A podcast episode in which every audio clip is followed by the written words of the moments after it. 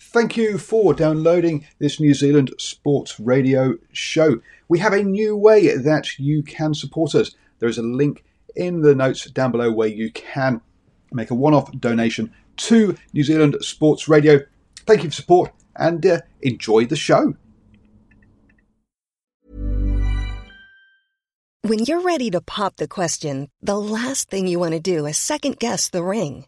At Bluenile.com, you can design a one of a kind ring with the ease and convenience of shopping online. Choose your diamond and setting. When you find the one, you'll get it delivered right to your door. Go to Bluenile.com and use promo code LISTEN to get $50 off your purchase of $500 or more. That's code LISTEN at Bluenile.com for $50 off your purchase. Bluenile.com code LISTEN.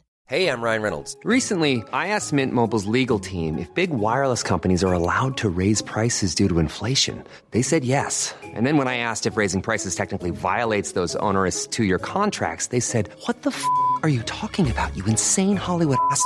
So to recap, we're cutting the price of Mint Unlimited from $30 a month to just $15 a month. Give it a try at mintmobile.com slash switch. $45 up front for three months plus taxes and fees. Promoting for new customers for limited time. Unlimited more than 40 gigabytes per month. Slows. Full terms at mintmobile.com. Hello and welcome to the Driving Maul Show here on New Zealand Sport Radio. I've just realised my screen has, one of my screens has disappeared, but uh, we'll hopefully get that back. Um, and uh, joining me uh, this evening is uh, Stephen Harris. How are you doing, sir? Very good, thank you, Paul. Always a real privilege and a pleasure to be on the driving maul. Uh, and uh, also joining us, we've uh, got Boa arriving, well, just a little bit late, but not too late. On the nick of time, I believe. hope everyone is well. Hope everyone is safe. Auckland, level three. Steve, nice to see you. And Paul, my highlight of the week being on this show. So let's rock and roll well, three hours and 58 minutes, I think it is, until uh, until Auckland makes it to level three. So, um, folks, I'm, I'm, I'm, pretty sure there's probably already a, a, couple of kilometres queue for every single KFC and McDonald's uh, in Auckland uh, as everyone waits for that uh, that 11:59 opening time. Um, so, uh, yes, I can. Geez, uh, good luck to the police this evening. I look when you've got the gangs um, they're not smuggling drugs into Auckland. They've been smuggling KFC into Auckland um, by the bucket load. So, uh, yeah, please, folks, no, no McDonald's rage or KFC rage this evening. We don't need that. Just um, carefully wait your turn, and uh, and you'll get your food. Or just wait till tomorrow, or, or order order Uber Eats. I mean, look, there's all sorts of ways of doing it. Um, anyway, not sure where we're going with that, uh, but uh, Good evening, Simon, um, in the live chat. And don't forget, folks, yeah, the Driving Maul show is here at 8 p.m. every single uh, Tuesday, uh, going live on Facebook, YouTube, and Twitter. And you can also uh, listen, us, listen to us wherever you get your podcatchers or your podcasts, um, as well as the, on the recording.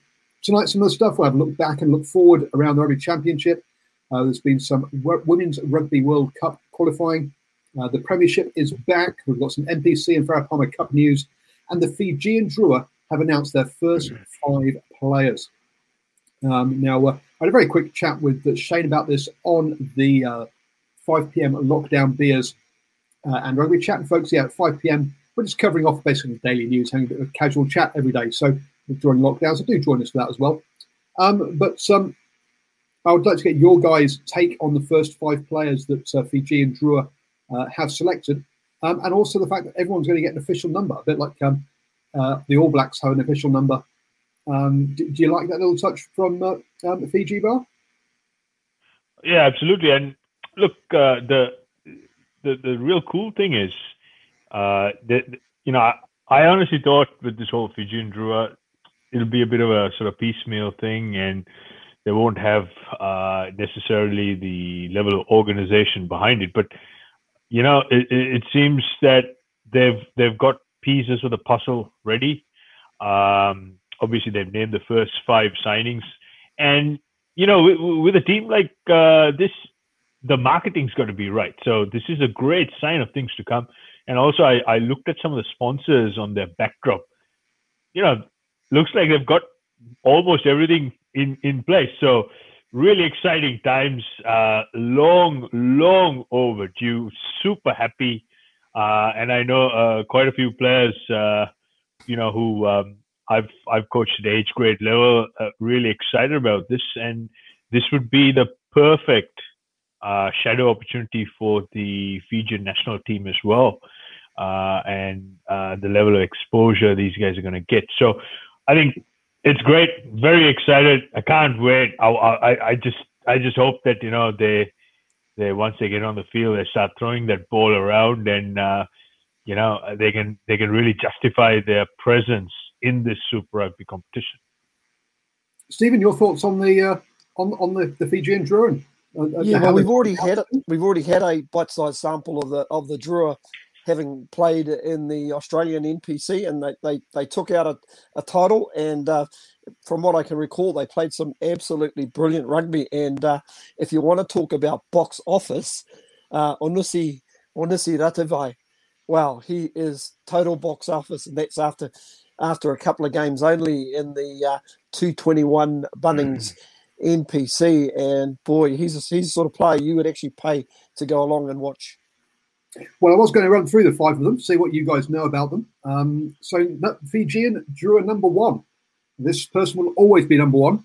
Uh, Napolioni uh, Bolaca. Um, and uh, please, if, uh, if, I've, if, I've, butchered it too much, please please do correct me. But um, Tokyo Olympics gold medalist, uh, a sevens player. Um, so, uh, yeah, a, a, good start there. Absolutely. I think Bolaca has, he's, he's, he's a sevens exponent what what this guy can do is he can switch direction and step at extreme speed. So that that's that's a real skill in itself and real entertainer. So what what I'm liking about all this is the ability of most of these players to kind of uh, commingle and mix and match from the sevens to the 15. So we will see a lot of players. As I said once upon a time on our, one of our shows when the former All Black Brad Johnstone was coaching Fiji, he came out and said, "I have 14 wingers and one halfback. So this is evidence that this, this, is the this is the sort of team we're going to go with. Uh, and of course, Bolaca had a, a amazing uh, Olympic sevens uh, as well as you know his his build ups. As you can see, he's got 19 tries in 35 matches. So you know he knows his way around the field as well as scoring tries. Uh, Stephen, then number two, um, the whilst uh, as you say, we've got a we've got a, a back there. Um, also, um, a, uh, a, hooker now, uh, Tevita Ikanivere, is number two, and uh, uh, flying Fijian international got a cap, only 22 year old, two years old, but yeah, looks like he's got, come through the come through the levels there. Yeah, and and you know, as as, as you can see, provincial team is is is Suva, so you know, it, it's great that they're actually going local, which also basically means that you know the locals in Fiji can actually relate to these players. Yep, absolutely. Um, and he also played for the Fijian Drua when they were part of the NPC. Um, we've then got um, Ratave, who was the uh, player you were talking about, Stephen, who's uh, played for the Bay of Plenty this year, uh, scored two tries at the weekend. Uh, yeah, he's an excitement machine, isn't he? Oh, he, he is. I suppose the real surprising thing is they're 29 years old. You ask yourself, where's he been for crying out loud? You know, um, but on, on, on saying that, he, he can do a lot of things that most wingers can't do. Very, very stockily built and strong through the hips. And that's, I guess, that is, folks, what this Fijian Drua is going to really bring is that these guys, he's 29 years old. He's obviously been playing professional, playing professional rugby at a professional level um, for a number of years, but probably not getting paid for it. Uh, and uh, finally, he gets his chance. But it's people like him who will get a better chance.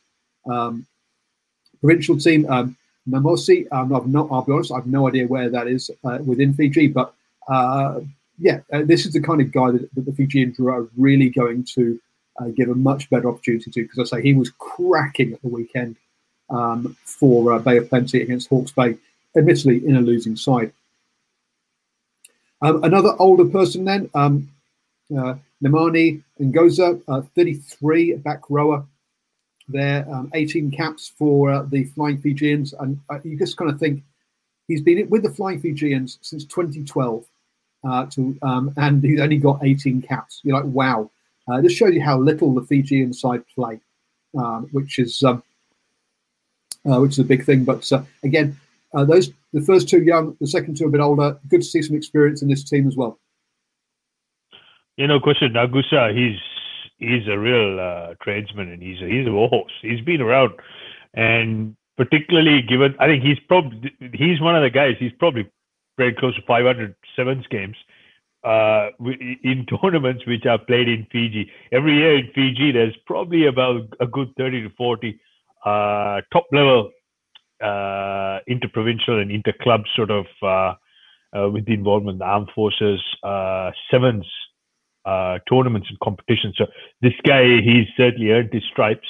One thing I like about this particular Fijian side is this is, I think, the missing link when it comes to Fiji converting some of this uh, experience and and form which they've grown um, homegrown in, in the islands itself into the 15 into the 15s game because we see uh, a, a lot of sevens tournaments within within Fiji, and that's that's where they pool all their talent, and that's how they bring all that talent into the international uh, circuits, with particularly the World Rugby uh, WR or the IRB sevens circuit. So this this is going to be this opportunity where, particularly with some of these older guys, where the experience comes in, they'll probably play a key role in mentoring some of the younger guys. Give this team four to eight years um, you know we're gonna we're gonna see some uh, significant uh, talent coming through, as well as Fiji making a mark on the 15 scale. Yeah, that's what probably again. Is, is, is, then hopefully they do get that four years uh, and uh, four proper years, unlike the uh, uh, uh the Sunwolves who kept changing every year. And then the final player, um, another youngster uh, at halfback, um, Simione Kuruvoli, um, there is the the final player again, another person who's been part of the sevens squad uh, in there, but has also played some um, uh, 15s for the um, Flying Fijians as well. So uh, another one uh, who has, uh, I'd say, yeah, played with the sevens uh, and and also played with the Flying Fijians. All five of them look like they're local boys, which is um, good to see, as, as Stephen was saying. so there you go, folks. That's the first five. Um, also, um, folks, just putting a link in the um, in, the live chat uh, for my um, update uh, on the uh, Fijian Drua from about two weeks ago now, uh, which talks, which looks at, uh, it goes through their press conference they gave. Uh, that was an hour long, folks. If you want to go through that yourself, you can do. Mine's a much more slimmed down uh, nine minute update, I think it is, where I talk about where they're going to play, the coaching staff, the um, the playing squad, how it's going to be made up, etc. So uh, that link is in the live chat there for you folks. Uh, it is for supporters of New Zealand Sport Radio only, um, but you can become a supporter for a little as little as a dollar a month. So seriously, it's one of the, it's the cheapest uh, paywall you have around, and you also help me uh, actually be able to maybe you never know actually afford my petrol to go to football games, to go to rugby games uh, as well. Paul, I was going to say Simione's um, obviously former Fiji under 20s but he's a, a player who can play both halfback and first five, so very versatile. He's also played one test. I would yeah, he's pretty much pretty much been the undecided Frank Lomani, uh, the you know first choice halfback. Uh, one other thing I have to say, gentlemen, is this team. I think particularly with the locals in Fiji, the island folk, you know, this will be a team which they can really relate to because almost the entire squad is recruited within uh, the homegrown turf or homegrown patch. And this will be one of the unique features of this site because if you look at most of the other Super Rugby sites, there's a lot of draft players coming in as well. So from from creating that identity and having a strong home support and being for for for the locals to be able to connect with this team, this is a fantastic opportunity. And I think uh, yeah, we, we we're going to see some fireworks. This this team is going to really shake some of the foundations up, particularly in this debut season. And uh, let's let's let's just see where this adventure takes them. Yeah, look, there's a couple of things that um, I talk about in that preview thing. One is that they're not going to be able to play in Fiji year one, unfortunately. Um, so that's uh, uh, that's not going to be uh, that's not going to be possible. Um, and uh, secondly, one of the things that we've that we've mentioned a couple of times now is that due to this COVID lockdown we've had recently, uh, and the that we lost three weekends to uh, to that through the uh, for the NPC means that the uh, NPC is going to run late into late uh, November, um, and uh, that means that the normally the Super Rugby franchises would gather at the beginning of December to get some work in before Christmas and New Year, uh, and have a break and then come back again.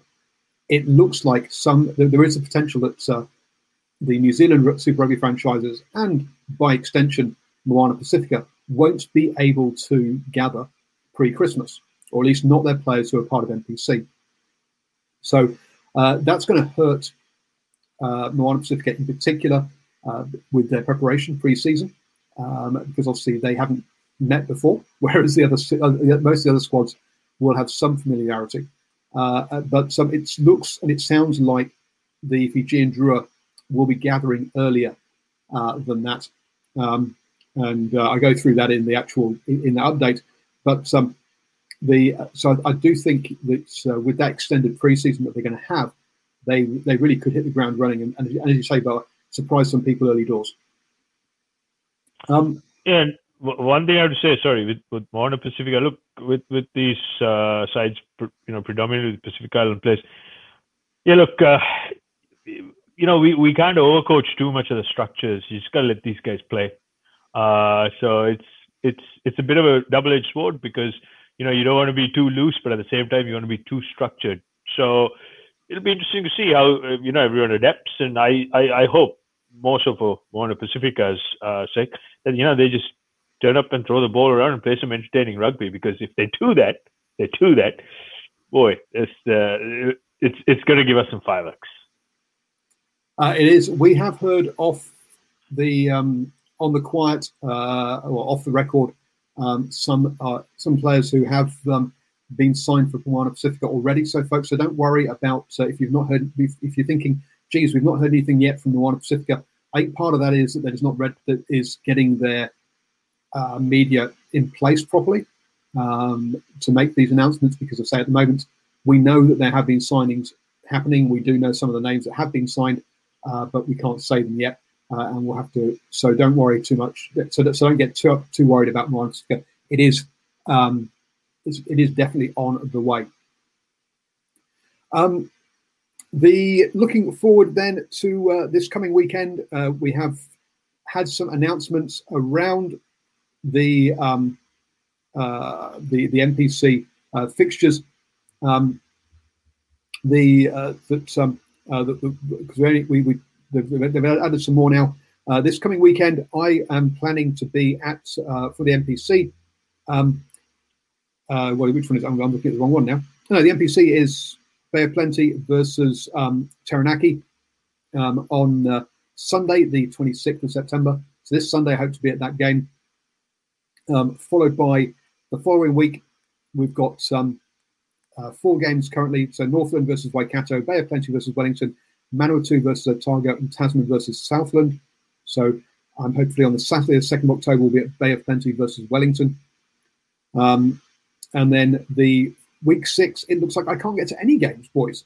I'm, I'm a bit upset by this. Mm-hmm. So Wellington versus Canterbury, Hawke's Bay versus Tasman, Otago versus Taranaki, and Southland versus Manawatu. So um, all those ones are a little bit too far for me to travel to.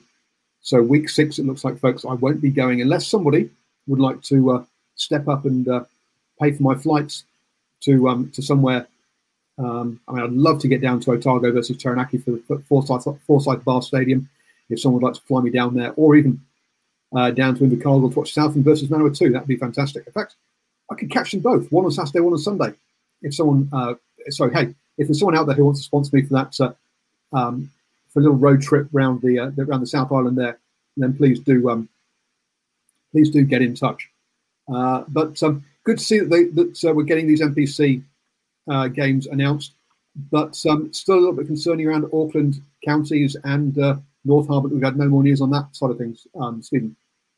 Yeah, not a not a lot. Uh, apparently, according to the the New Zealand uh, Rugby Rugby Football Union, they they haven't got up on on basically on these these these three times. Apparently, the governing body is saying here maybe look looking. They've obviously confirmed confirmed those fixtures for uh, rounds five and six, which will which will basically feature many of the teams that you you just just mentioned. Now, according to the general manager of Community Rugby, Steve Lancaster, he'd hoped that Auckland teams would rejoin the competition no no later than the um, 8th or October the 8th to avoid any major disruption. So, uh, yeah, boy, who knows?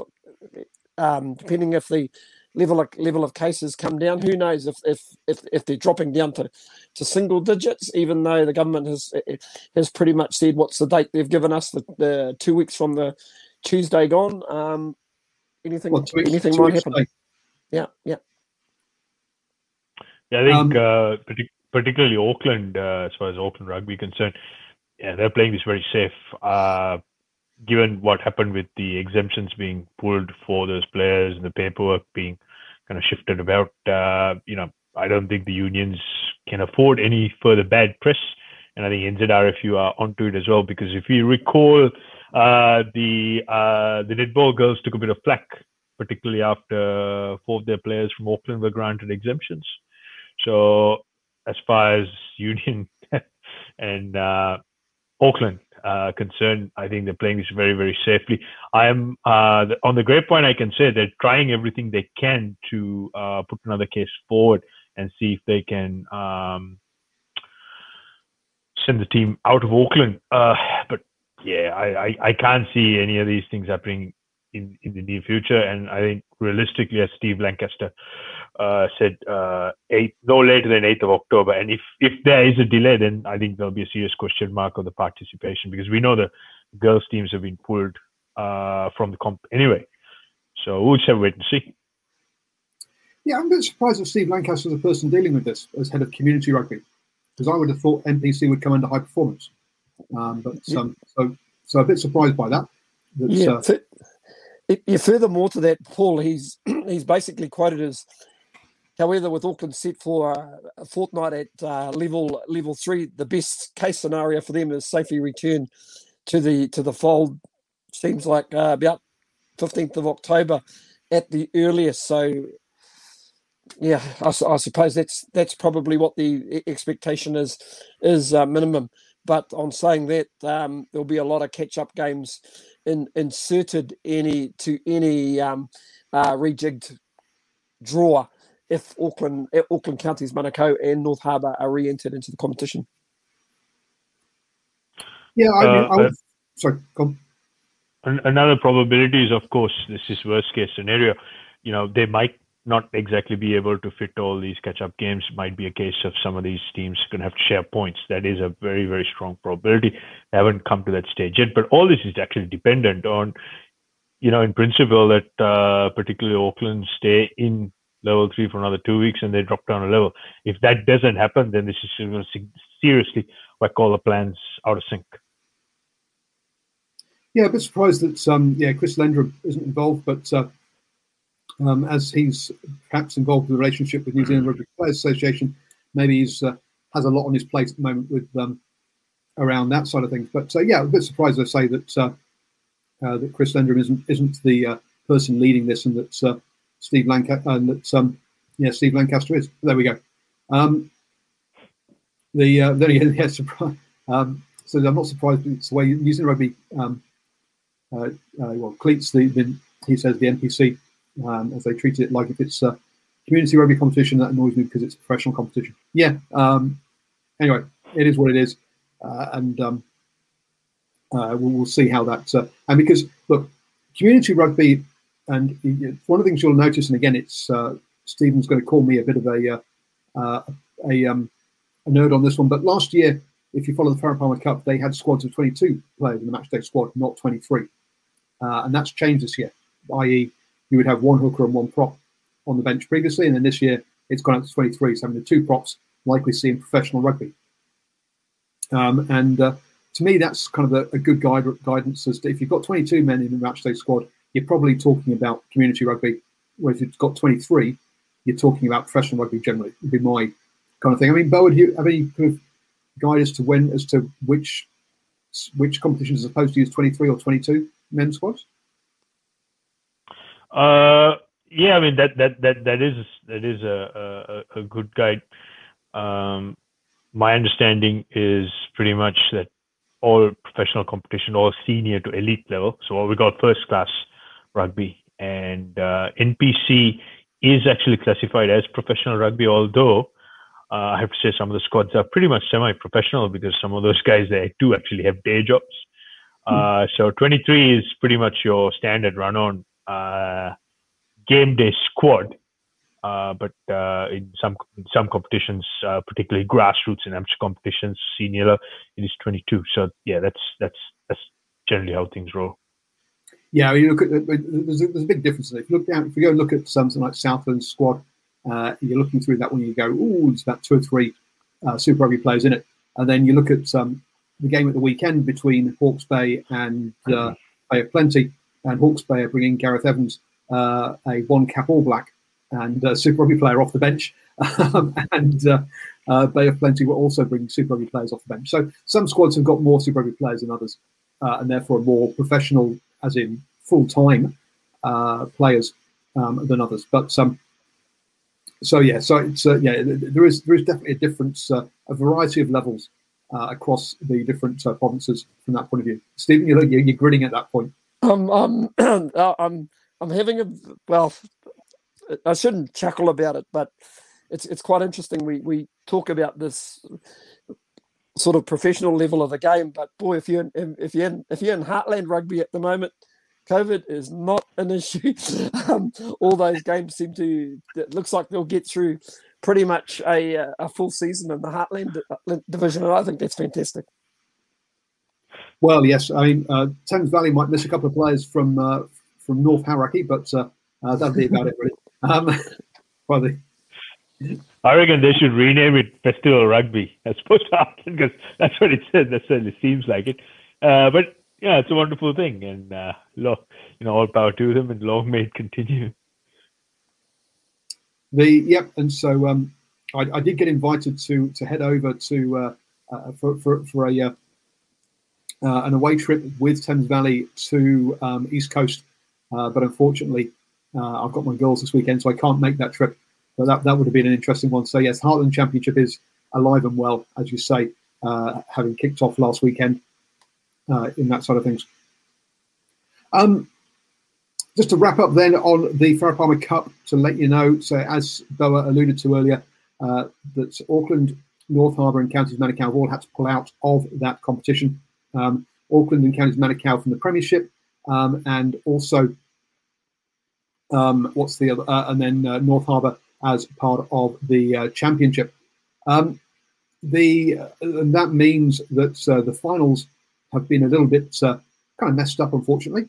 Uh, now I thought they would just be well, the next four um, teams would be uh, would kind of just be allowed to be in the finals, but no, um, you that in this kind of table you still have to be in the top four, including those teams that have pulled that, that can't play the last two games. So um, that means for the Premiership that uh, Canterbury is going to finish top um, of that table. Uh, they take on um, Otago this weekend. Uh, Bay of Plenty will host um, Wellington. Now, if Wellington beat Bay of Plenty, they will go into the finals. If not, then there'll be no preliminary final, no semi-finals at all. Um, uh, the preliminary final would be Waikato versus Wellington if Wellington win this weekend, and that will be the weekend after next uh, the first weekend of October. Um, sorry, it's not the, yeah, is that the week? No, sorry, yes. So it'll be a weekend. Yeah, a weekend after next. So the, the, the second, third weekend, I think, is the is the semi-finals, um, and then uh, the final will be on the 9th, 10th.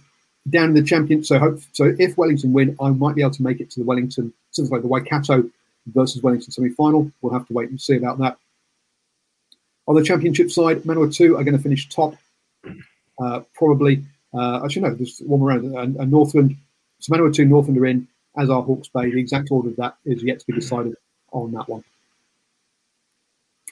Um, evening Nocturnal Rights, who's joined us in the live chat as well. And yes, that winger looks pretty damn exciting.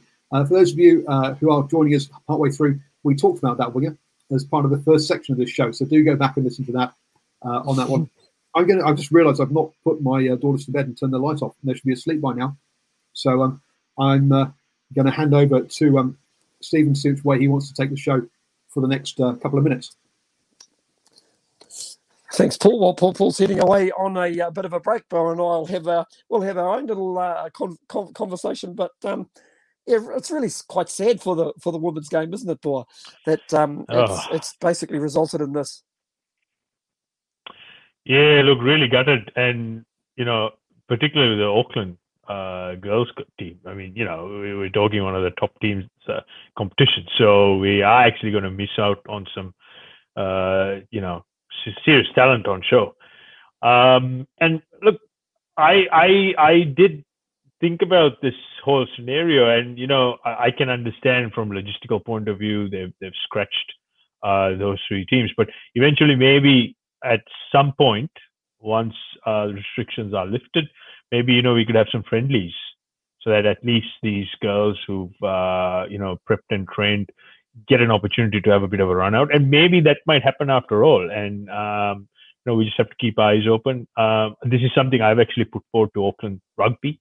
Uh, look, whether they do it or not, and whether even if it's possible, I don't know. But I just feel so so bad for these girls because you know they've uh, you know made a lot of sacrifices, and last moment for this sort of thing to happen is just absolutely gut wrenching.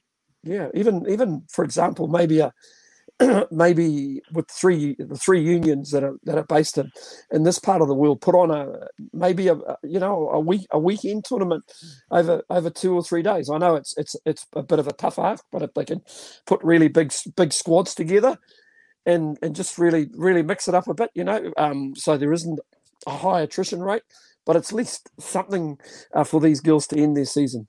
And I see our host is back, Paul, from putting the girls to bed. So I'm going to hand the reins straight back to you, sir. Thank you, um, the um, and, uh, the uh, one of the one of the issues with that is that the Black Ferns will be taking out those sides um, and heading off overseas for the uh, for their tour of um, England and France with two games against England, two games with France. I can't remember exactly which order those games are in, uh, but they have got those games coming up, which is great to see. For, for, for, that point of view. And that has been one of the problems around the Farah Palmer Cup is that they do have uh, the the Black Ferns playing in it, whereas the NPC doesn't have to worry about the what the All Blacks are up to because they play, they're very rarely playing it anyway. Um, so, um, having said that, there will be two All Blacks playing in the, playing this weekend um, with um, uh, uh, we'll see Sam Whitelock heading down to Otago uh, to play with Canterbury uh, this weekend, and also uh, uh, Aaron Smith heading up to, heading, heading down to Tasman to play for Manawatu as well. So two All Blacks in the NPC. Um, now it's a real shame that they can only have 100 fans or 100 fans per section, um, so it won't be a big draw card um, for fans, but uh, hope, but it might be a bit of a draw card for people to watch the games. Paul, um, Paul, Paul I was going to say, I'm. I'm oh, sorry, I just, be, that's absolute rubbish what I said. I was looking at the um, Farah Palmer Cup fixtures, not the um, not the NPC fixtures to say where the players would be. Yeah, I think Desmond will be hosting Waikato this I was, Friday. I was gonna I was gonna say um, Manawatu. Uh, so Manawatu are hosting Northland. So Aaron Smith will be at home against Northland, uh, and Sam Whitelock will be travelling with Canterbury down to Southland. Yep, I, I was about I was about to say, guys, I, I, if, if Aaron Smith was heading down to play for Tasman, I would definitely want to have a look at their wage subsidiary books uh, if he was heading no, no, down no, that I, way. I meant against Tasman. Um, and also, yeah. and, and Dr. Much makes makes the point that Shannon Frizell is still an All Black, um, and that uh, uh, he is also playing. Uh, that is very true. He is, yes. Yeah, Nocturnal um, is always onto it. Nice to have him on the show. Uh, yeah, look, uh, I, I think uh, these two All Blacks playing, particularly Samuel Whitelock and Aaron Smith, will be a real draw card, and we might actually have some good TV ratings, particularly on those two games as well. So something to look forward to, gentlemen. So yeah, and uh, yeah, two o'clock on Saturday, and uh, followed by four o'clock on Saturday. Um, those two games. Um, I unfortunately won't be able to watch those live because I'll be at Bay of Plenty. For, or hopefully at Bay of Plenty. I need to get. Uh, um, I need to get um, permission for my daughters to come with me for that game uh, against Farah Palmer Cup, but uh, I don't know if they'll have enough spaces or not. We'll have to wait and see.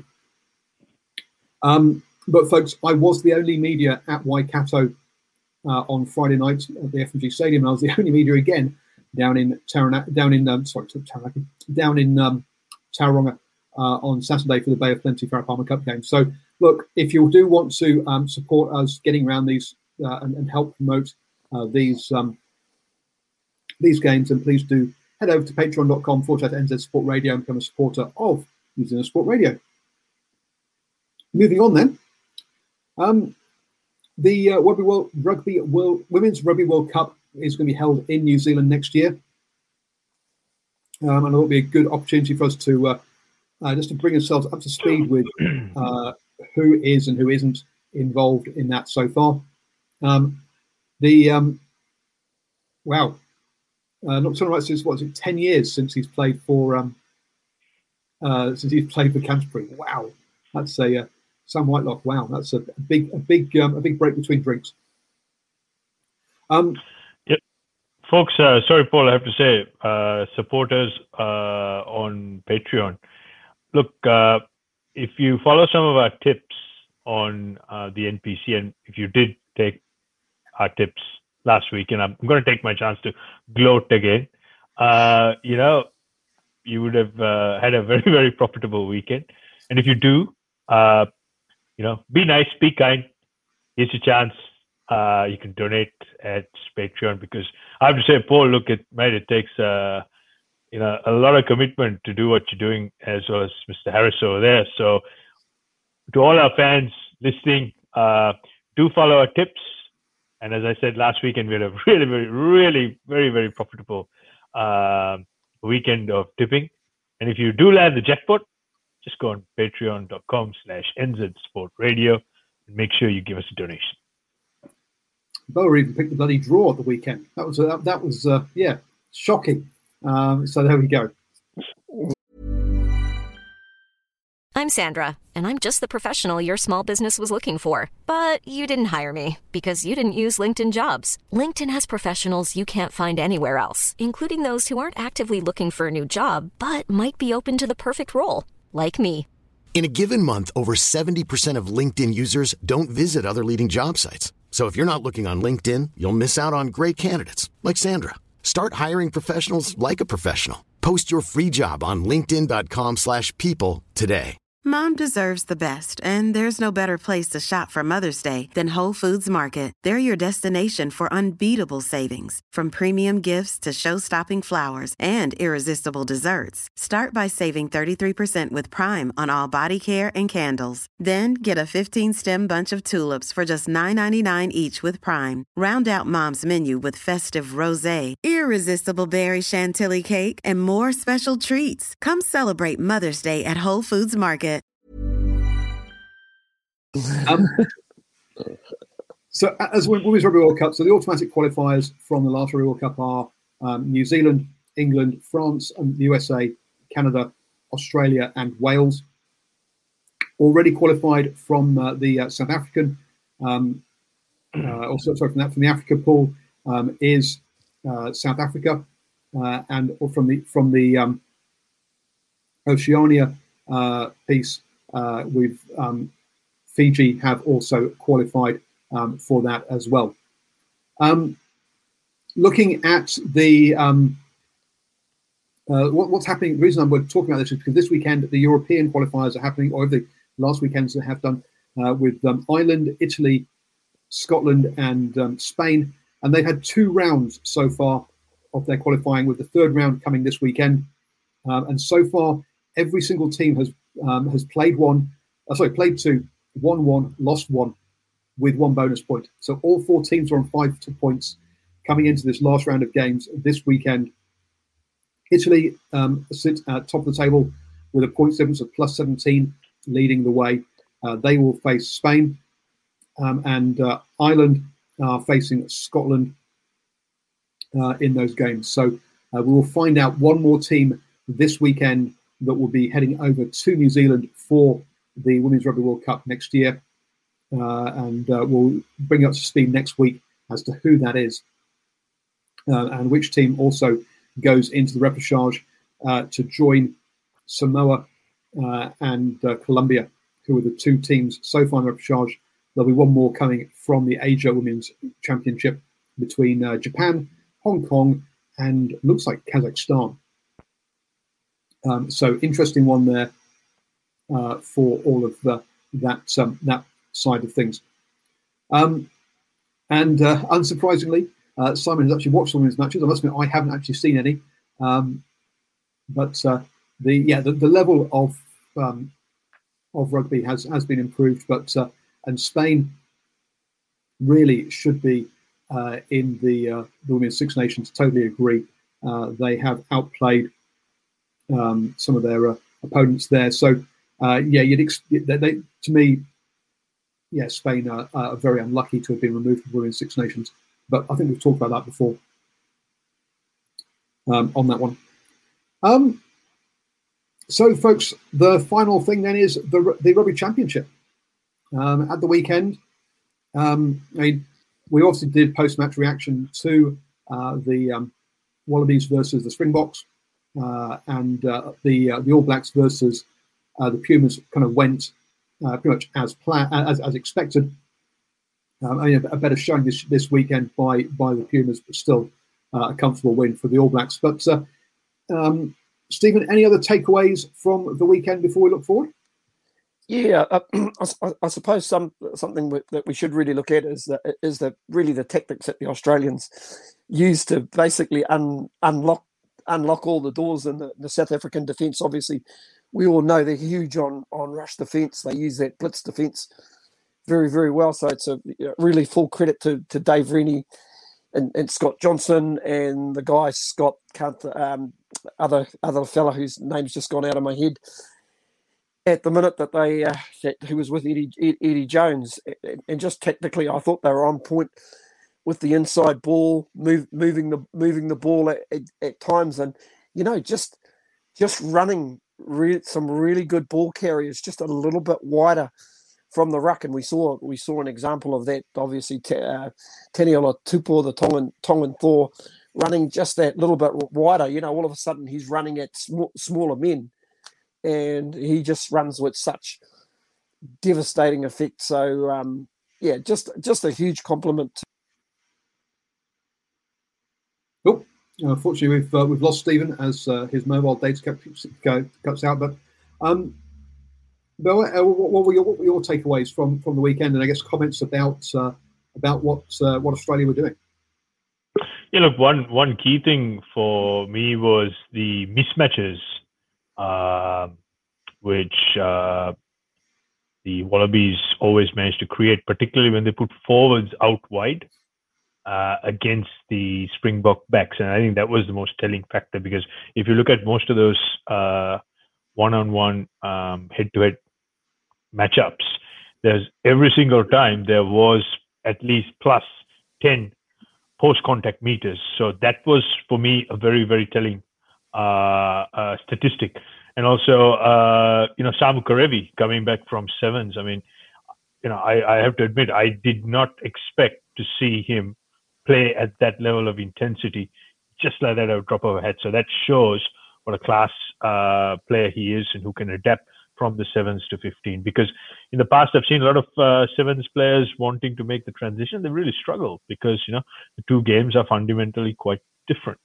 Uh, so those two uh, particular uh, situations, and and also I think for the Wallabies, just reward because they were the team which looked like they actually wanted to play rugby you know um, and from from a spectator point of view uh, every bit of uh, you know endeavor they showed ended up with some form of reward and uh, you know you have to applaud a side who put four tries past the reigning world champions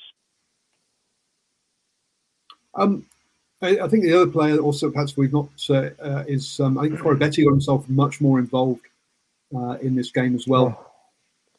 Oh. and so there was, was one there's one clip that's going around showing how he was how uh, during a yellow card he was packing down at blindside and he makes it across the other, other side of the pitch to uh, to join a ruck and basically and, and to uh, drive the uh, South Africans off the ball uh, to get to get a penalty. So um, yeah, I mean, he's another player that got through a, a, a real uh, chunk of work as well in this game. You, know, quite interestingly enough, Paul, when I saw that piece, I, I watched it a couple of times, and the reason I watched it a couple of times because I wanted to see what Mostert, who was packing on the same side of the scrum, what his role was in, ter- of, in terms of getting to that next breakdown. Of course, great bit of play by by Koroibete to get across the other side and then recognise and to show the strength that that was a turnover opportunity. Now I watched uh, Mostert. Mostert pretty much went into the middle of the field to act as I would would would imagine probably a, a ball receiver if the ball came, but unfortunately they just didn't have physical. The South Africans just didn't have physical numbers at their breakdown. That was just an unbelievable bit of play because, to be honest, I don't really know if that was in the script. I think that's something Koroibete pretty much played what was in front of him. Would you agree, mm-hmm. Boy? Yeah, no question. And I'm very happy for Koroibete because he's had his fair share of critics, uh, particularly here in New Zealand. Some, some, you know, a lot of people actually uh, said, you know, he probably doesn't deserve his spot. But, you know, he's a class player, just like most of those players in that backline. And of course, you know, there's no substitute for speed. And uh, Tupou, when he made that break and did that no look pass, he had the perfect player on his outside. And, and Koroibete, you know, if you look at play, that pass wasn't the greatest of passes because Koroibete had to actually take it just past his hip behind him. But because he had the skills to kind of you know, uh, regather the ball on the run without giving up or uh, losing any speed or acceleration. He caught the ball with his fingertips, tucked it in, and then you know it was it was like the roadrunner trying to chase the coyote. It just came over. Uh, but yeah, look, fantastic work. Um, and again, you know, it's commitment. You know, really good players. You know, when they're under the pump and when people question their very uh, existence in the team, they come up with good performance. And he did all the talking on the field. All the numbers clearly stated that. Uh, and that the interplay between Tupou and Koroibete, it was just like, uh, you know, Batman and Robin. Fantastic. Yeah, I think one of the problems that uh, that that, uh, that has is he is not a atypical rugby union winger, right? Uh, he comes from league uh, where, and uh, one of the things he likes to get involved in a lot is actually hanging around the back of rucks and taking pick and goes. Uh, and there are very few wingers who like to pick and go, but he is uh, he, he, likes to get involved in that part, part of things, and I'm, I'm, guessing that's from his from his league days. So there uh, and, and, sort of being hovering around behind the tackle to to take breaks where he can. So yeah, I, I, think part of I think yeah he doesn't fit the mold of what people think a, a, a world class union winger should be.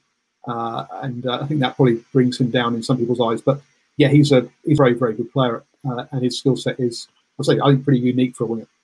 Um, I was about well. to say that those two wingers have been a revelation. Even even Kellaway, if, if you recall, Kellaway played for Counties Manukau in last year's Mitre 10 Cup, and I really didn't see a lot that suggested to me international winger. at the time. And Koroibete, we always thought when he first came across from rugby league that you could just see he was struggling positionally. But those two, man, they they've actually planted, they've they've cemented their places in in this particular side. If you think back to last year, I think Daugunu was uh, was one of the wingers for um, for the Wallabies. He's pretty much disappeared for this this time being. Um, you know, there was also um, Suliasi Vunivalu, who also came back from the, the Melbourne Storm and is probably a work in in progress at this stage. So these two are making these wing positions their their positions and holding on to it. It's just a shame they are going to lose uh. Um, it's a shame we, we, they can't get him out of his contract. Well, look, the, the, the, they are reviewing or or looking at changing the Giteau law, so he may still be available to them uh, from, from, from that point of view. Um, uh, says he looks a bit like um, Tulivelli. Uh, he used to be the Highlanders winger. I don't, I, someone I can't, uh, I don't remember, but there we go. Um, how, yeah, how I, I think I think Koroibete has a bit more speed on uh, this gentleman he's talking about, and one thing I like about Marika is you know, he, he, he loves to chase things. He loves, be be uh, uh, tack, you know tackling a player, ball carrier, or you know going for the try line. One thing I do have to say, which is a negative uh, about the Wallabies, is the the most of the players have a, a very high tendency of going in quite high into Mm. tackle, and this is this is quite endemic of them, particularly to with Lachie Swinton, because when you saw that uh, sort of shoulder on shoulder, and it was you know there was head on head contact. And if you recall Marika Koroibete's red card, which is obviously sca- scratched on appeal, uh, you know these players tend to go like borderline shoulder. Now, whilst it's not illegal, eventually, eventually, you are going to see uh, a nasty on-field collision, and the inevitable uh, use of business cards from the referees, the yellow and the red card, and now the the high tackle framework is pretty clear. Any direct contact to the head is a straight red card, whether there's mitigation or not. So uh, guys like Koroibete, you know, they like to go in high, and that's from that league background. Uh, and also Lachie Swinton, he's he's another candidate. So these are some of the little things I think they need to iron out of their game. And given that they've got a couple of games coming back to back with the Pumas, and you know history says one thing, Pumas are a bit of a banana skin for this Wallaby. So all this good work they can't undo by allowing these little errors creeping into the game, something which they need to be aware of. And I'm pretty sure Dave Rennie will be working on this. So um, LB says Aussie players seem to have finally bought into their game plan. Uh, and with that comment there, then uh, about obviously the Pumas being a banana skin, um, Stephen, what kind of uh, uh, Wallabies lineup do you think we're going to see? Are we going to see pretty much the same team rolled out again, or is, is it, or, or do they need to rest some players after three tough games I- against, yeah. against the All two against the Springboks? Yeah, I, I, I do. Obviously, there's the there's the obvious, excuse me, replacement, which is um, which is for, for, for Tom Banks. So they'll they'll definitely have to to make some changes. I'd, I'd have to have a look at their squad before I decided who, who was going to go there. But yeah, definitely I can see see changes. Somebody like Jordan Petaia, uh, I think you you may have to bring him back just so he can sort of regain his, his confidence. He's your he's your your understudy, Hunter Hunter Paisami. Uh, Karibu's had a had a really really big workload. So it's those guys that are that are fringe fringe guys that have been coming off. I think you need to start them. I think somebody like um um our, our- boy Pete Pete Samu. I, I would give I would give Pete Samu a start. He's been he's just been outstanding off the off the bench. I mean, so I think Lachie Swinton at the moment is a little bit of an issue for this uh, for this Wallaby team. Um, Izack Rodda, I think he comes back into the side. Um, yeah, they, they, I think they've just they've got to make some changes. They've got to freshen these these guys. They'll, no question, they'll be banged up after that uh, test against the Springboks on the weekend. Uh, some comments of yeah, of, um, uh, at um, at fullback, uh, yeah, James O'Connor, Petaia, or Hodge at 15 is uh, uh, yeah, that's probably true.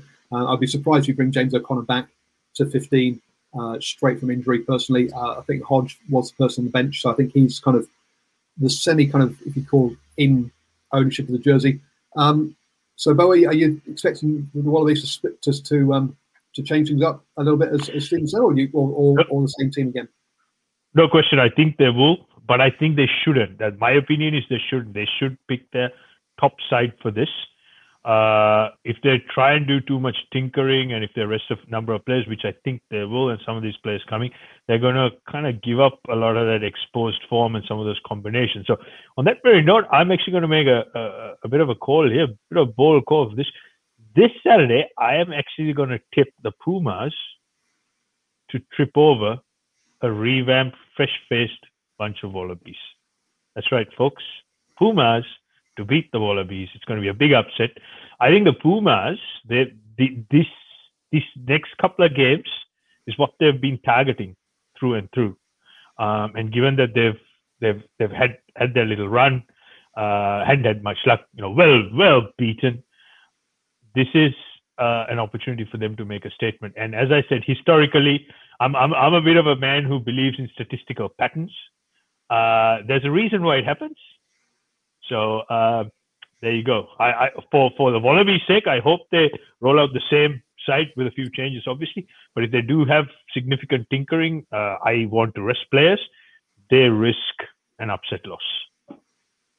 Well, the Pumas currently are three dollars ten with the TAB um, on that one, and uh, yes, uh, I'm not sure that I'll be putting any money there, but uh, there we go. Um, that's, uh, I'll be honest, um, Boa's had a better track record recently than I have. That's for certain.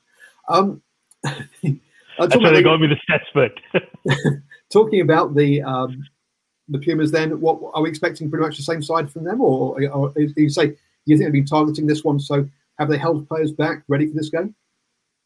Yeah, I, look, I think they'll put out their best 50. I think they'll bring Matera back to six. Him playing number eight was very, very ineffective. Uh, he won't be carrying as much from the kickoff. I think that's one area the All Blacks had really figured out and exploited every single time the ball went to him. He just got absolutely pancaked, flattened, and folded in half. So there will be a few changes, and I think uh, you will see uh, a much better kicking game from the Pumas, and that is what is going to kind of upset the rattle. Uh, bigger part, it's going to rattle the apple cart a little bit. Um, it's it's not going to be a, a, overly exciting game where they'll be just going back and forth at each other. And it's going to be a very tactical game. Goal kicking will play a huge part in this game, and I'm expecting the Pumas to come come home with a wet sail purely on their goal kicking and just exerting pressure, particularly in the set pieces at line out times, setting up uh, uh, a good, clean ruck recycle ball and putting pressure on the Wallabies, uh, you know, the, the, the center combination. Because one thing the Springboks didn't do well enough was put pressure in that midfield area, and that's where it all unravels. So for me, that's that's what I'm looking forward to from the Pumas. Now, the big game this weekend, obviously, is the 100th um, anniversary game between uh, the uh, Springboks and the All Blacks. This is the first game at 7 o'clock uh, this weekend. Now, uh, LB says Box need to make changes, and I must admit, I do agree with him. The question is where, though? A number one for me is Mostert can't start at six. Yeah, I think you need three proper loosies. Uh, Stephen uh, um, kind of referenced that earlier that uh, playing that lock there at six, I don't think was working. Uh, sorry, at seven on the South African system, but six in everyone else's system uh, isn't really kind of working. Um, but um, Stephen and Boa, and, and where else do you think the, the the Boks need to change to freshen things up because they do look mentally and emotionally drained at the moment? Either of you? Um, yeah, look, I, I, look, for me, one of the players is who looks really out of sorts is uh, Willie le Roux at the back. He looks like he's just a, a, you know seriously out of form. So that's that's an area where they have to look at, and and also Faf de Klerk. I think it's just you know it's same old same old. There's just very uh, little or no imagination, lack of creativity. Um, and and also one of the biggest weak links, uh, one of the biggest passengers in last week's game was Andre Pollard. I mean, you know, there were times he was just tackling thin air. Um, so, look, all these players who I've spoken about are world class players, but for some strange reason, they just can't seem to think themselves out of a paper bag, and that's that's very concerning. Now, if the Boks keep doing the same thing, they will get the same result. Probably it's going to be uh, the the pain is going to be a lot more inflicted upon them. As far as the All Blacks concerned, you know, you know what, you know what to expect, and they've they've probably made it very clear on how they're going to play this game. They're going to play it at 100 mile an hour, so uh, they will need to make some changes. Uh, but the one thing also I have to say is the Boks need to pick their fittest side uh, last couple of games, you know, it was it's what I call Uber rugby. They they kind of walk from one place to another, and then their trainers come on for injuries, and and you know this this is something which really got under my skin because there's 11 uh, injury breaks, and and the World Rugby rule is pretty simple. If there's a player who you know you can't if you can't move the player, then that's it. You you got to treat them. But most of the injuries, they weren't injuries. They were just going down just to slow the whole game. And this is something which is which is trying to really, uh, you know, uh, it's, annoy it's myself. and it's something that all teams do to a greater or lesser degree. They're just doing it more than anyone else at the moment. I mean, the, the number of props who take a knee before a scrum, and you clearly see that they're, they're not injured at all. They, they're just taking the knee to give all the other forwards a rest. Um, and so, look, it, it is it, it's an unfortunate part of the game uh, and we do want the game sped up, and we want it, less of it. Um, but let's, they're not doing anything that other other teams aren't also doing. But I say just to a greater degree. Um, but you're right about the fitness side of things.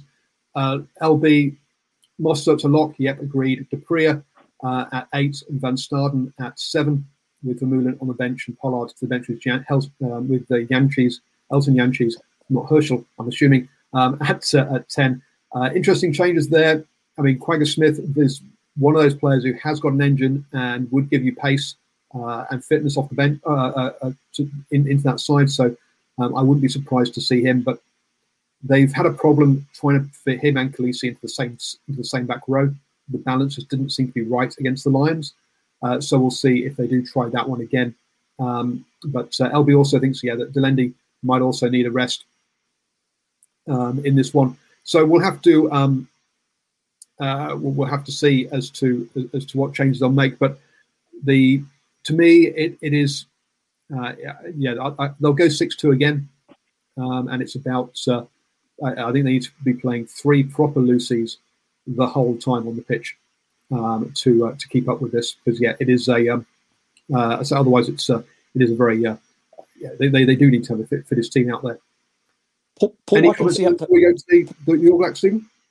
Uh, yeah, I was going to say just on the, the Springboks, one one player we shouldn't forget if he is available is Cheslin Kolbe. Right. He, if if he can get on the paddock, you've got to get him on on the paddock. Now the option the option could be to play him at fullback, but listen, I think he's better suited to the wing because he's such he's actually for his size he's so good good under the, the, the, high ball and he chases high kicks really well. Although I, I actually thought the wingers both the south african wingers put a lot of pressure on the australians under the high ball but i think the all blacks are better under under the high ball. I think damian delonge to me has been poor in both tests and i would probably go for Jesse Kriel, Kriel to um to partner Lukhanyo um in the uh, in the midfield. I can also see, a, like uh, LB said before, I can see some changes in the loose as as well. Perhaps if Lood de Jager is not available, maybe Mostert into into um, Mostert into into lock, or if he's not available, I think Lood de Jager will go back into that locking position. But I think they'll just maybe try and add a little bit more pace to that back three in the loose forwards. Yeah, the late the latest news I think both on Kolbe and Jager is that they are both actually in doubt. Uh, also keep in mind uh, was it Jasper Wiese, the replacement lock who came in right at the end? He's been uh, cited uh, for not number eight, beg your pardon. He's been cited for that indiscretion on Samu Kerevi said, which you know it was a red card, but it was given as a yellow. So there's that issue to deal with as well. So that will probably have some wow. impact on the the the whole composition. But you're right. I think the the single biggest loss in this uh, Springbok outfit is Cheslin Kolbe. You know, in my view, the you know one of the or if not the greatest player uh, of rugby union on the planet at the moment. So for the box sake and for the sake of the game, I hope he's okay, patched up and ready to go. Mm. Um, know, I have to wait and see on Wiese as to what his uh, how the hearing goes.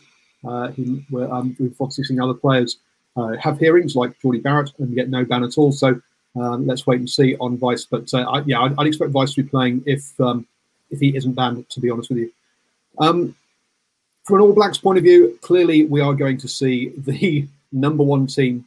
Um, and I think from from one of the things we're going to learn this weekend is uh, who is Ian Foster's number one team, but also who is the next cabs off the rank. So, for example, do we see Vaai or Tuipulotu as the replacement lock? Because um, obviously, Sam, uh, sorry, Retallick and uh, uh, Barrett, Scott Barrett will start in the locks. What is his uh, first choice order for, for the props uh, and the replacements? Has Samisoni got ahead of Aumua or not? I think so, um, but we'll we'll have to um, well, well, these are the kind of messages that we're going to learn this weekend because this is uh, the most important game for the All Blacks this year. Hmm. Um, oh. Because it is the 100th, 100th anniversary against the Springboks, who are the benchmark that, uh, that the, the All Blacks measure themselves against uh, generally. And there is France coming up at the end of the year, which will be another big game, but this is the game of the year um, for the All Blacks. So we will see the first choice team out there. Um, on that note, uh, it looks like Anton Lienert-Brown is still a doubt for this weekend, which means I think they will go with um, Havili and uh, Rieko Ioane in uh, that 12-13 uh, combination. Boys, thoughts uh, thoughts in that in that space? Yep, no argument from me. That's that's where I was going if Lienert Brown was available, he would be a 13. Rieko would be on the wing, but that's that's your centre pairing right there. Yeah, very. Um, I I think I'm very happy, very happy with Havili and Rieko. I think more than more than more than capable, and I would argue probably the better choice. Um, oh, interesting. Um, the uh, because I mean, Rieko's obviously taken a lot of flack about his distribution or, or lack of it uh, again this weekend after that break. But uh, yes, uh, clearly that's something that everybody always focuses on when talking about him because obviously he plays a lot of his has played a lot of his rugby at, at, at wing, all of his senior rugby anyway. And, and I've forgotten who the other player was that was a doubt for this game. Um, but there was one other. I've gone blank. So sorry about that, folks. Um, I guess the other big question marks. I mean, obviously, um, the loosies I'm expecting. Oh, uh, Papali'i is a, is a doubt. Um, and uh, if he isn't available, then I would expect Ardie to be on the, the open side at seven. Uh, Akira Ioane is going to be at six. Uh, and then the question is, uh, and then probably Luke Jacobson, I would have thought, at eight. If uh, um, is fit, then I think he will be at seven and Ardie at eight. I'm, I'm- not. I'm not totally. Con- I'm not totally convinced, Paul. I. I think if Papali'i isn't isn't available, I think they'll. I think they'll leave Ardie at eight, just for, for the sake of combinations. I still think they'll. They'll obviously Akira Ioane, but I think Ethan Blackadder. We've see, already seen him operate in that number seven jersey this year, and he's he's very very physical. And boy, he had a top game on the weekend. I'm I'm thinking there's your there's your seven right there, just because of his his his, his just his work rate and his physicality. all the noise coming from the uh, camp as well as the coaching staff has exactly been that. And you cannot dispute his work rate. And particularly against a side like the Springboks, you need someone who's a secure, old fashioned ball carrier. By old fashioned, I mean someone who can protect the ball and actually duck down and take that lead shoulder into contact. And right there is Ethan Blackadder. And for him, that is his single biggest, uh, you know, weapon of choice. So I'm firmly in your camp, Stephen Harris. Okay, and I guess with Ardie being a seven, playing at eight, you can get away with it. Uh, the fact that he is a six, he is not a seven. He's definitely, he's definitely not an open side, so you can get away with it because of the um, because of that. Uh, LB says that uh, Blackadder doesn't have a neck. Well, um, yeah, sorry about that. So yes, so Blackadder clearly had some surgery there to fuse his head straight onto his shoulders. Um, uh, not uh, who's asked. Oh yeah, Nocturnal White says has Samisoni um, got ahead of Taylor? No, absolutely not. No, Codie Taylor is first choice uh, um, definitely uh, in that one. Um, so, and then I guess the other one is then if we've got Rieko at uh, at 13, who are your 11, 14, and 15? Uh, so I Um, think a lot of people would have uh, Reece uh, on one wing, uh, then Rieko is going to be the other wing, but perhaps is it, is it is it Reece, Jordan, and oh, DMAC or, or Jordie? For for me, I'm going to go with Jordie Barrett, and the reason I go for Jordie Barrett, the South Africans are going to be sending a lot of high kicks his way. He's he's he's safe as houses under under those high balls because of his what meter ninety six, very very very very tall man. But he also brings the if you've noticed he brings the ball back very physically as well, and always gets the ball back. I think D-Mac's the sort of guy you you enter into the game with with maybe twenty with twenty odd minutes to go. To my way of thinking, your your two your two reserves. Um, I, I think you're pretty much looking at maybe, and once again, this comes back to injuries. I think you're you're you're looking at Will Will Jor- Will Jordan, DMAC, and another halfback as as your cover. The other great thing that you've you've actually got about um, Jordan. uh, sorry, sorry, if you're putting Will Jordan on the bench, who are your two wingers? No, no, no. I'm putting I'm putting oh Will Jordan. Um, I'm uh, putting uh, well Rieko Ioane's at centre now. That probably changes it up up a bit. That probably opens it opens it up for Will Jordan. That's that's based on obviously Rieko um, playing in the midfield. The um, so the middle Yeah. more high kicks from um, from Jordie Barrett. Uh, I'm not sure about. Uh, oh, sorry, you're talking about crotch kicks. We'll ignore you there um, on that one. Um, the uh, All Blacks doing a six-two split? No, I don't think so. I think we'll see a five-three split. Uh, the only question mark has DMAC climbed above Beauden Barrett with his performance at the weekend in that ten jersey. Um, that's another one.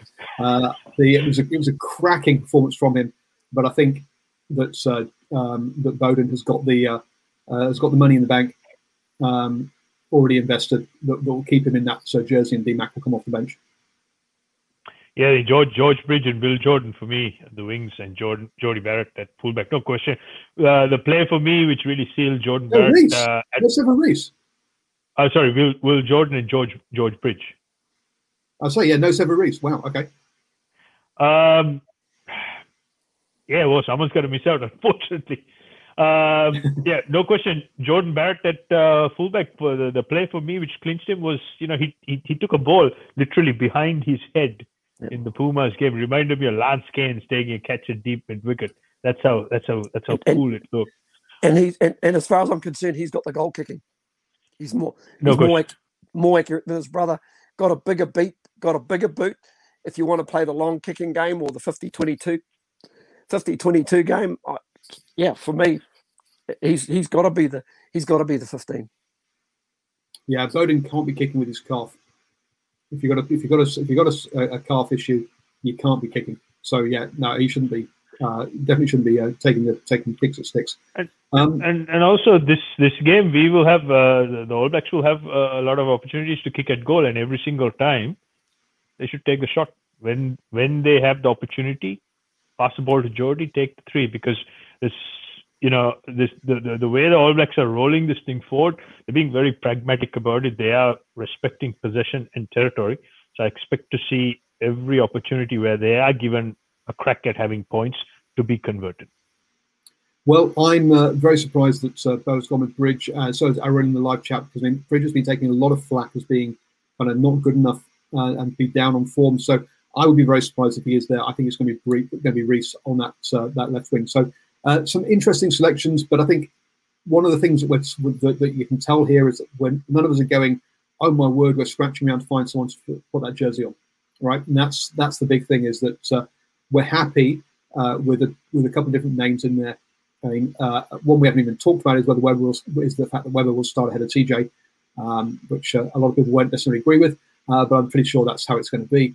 Um, and so yeah, so whereas there, there are other other teams will be going, well, yeah, okay, how are we going to fill that jersey?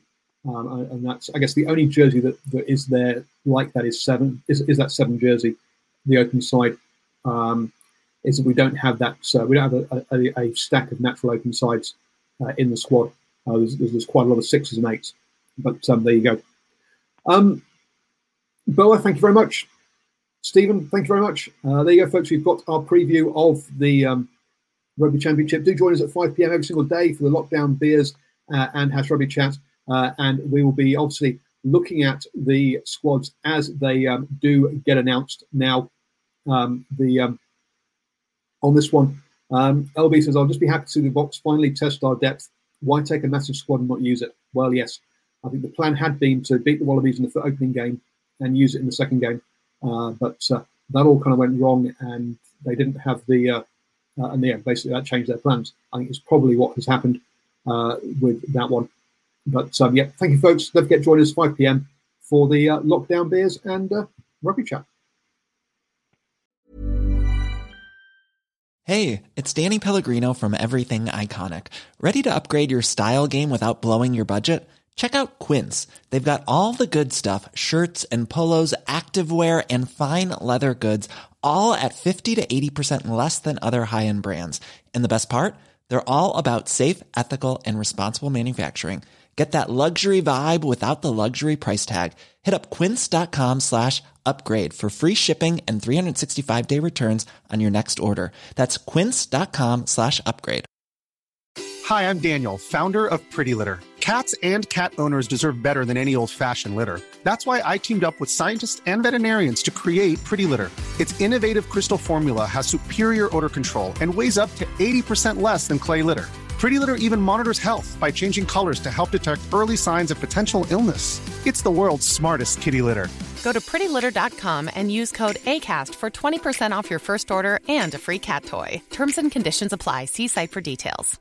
Mom deserves the best, and there's no better place to shop for Mother's Day than Whole Foods Market. They're your destination for unbeatable savings, from premium gifts to show-stopping flowers and irresistible desserts. Start by saving 33% with Prime on all body care and candles. Then get a 15-stem bunch of tulips for just $9.99 each with Prime. Round out Mom's menu with festive rosé, irresistible berry chantilly cake, and more special treats. Come celebrate Mother's Day at Whole Foods Market.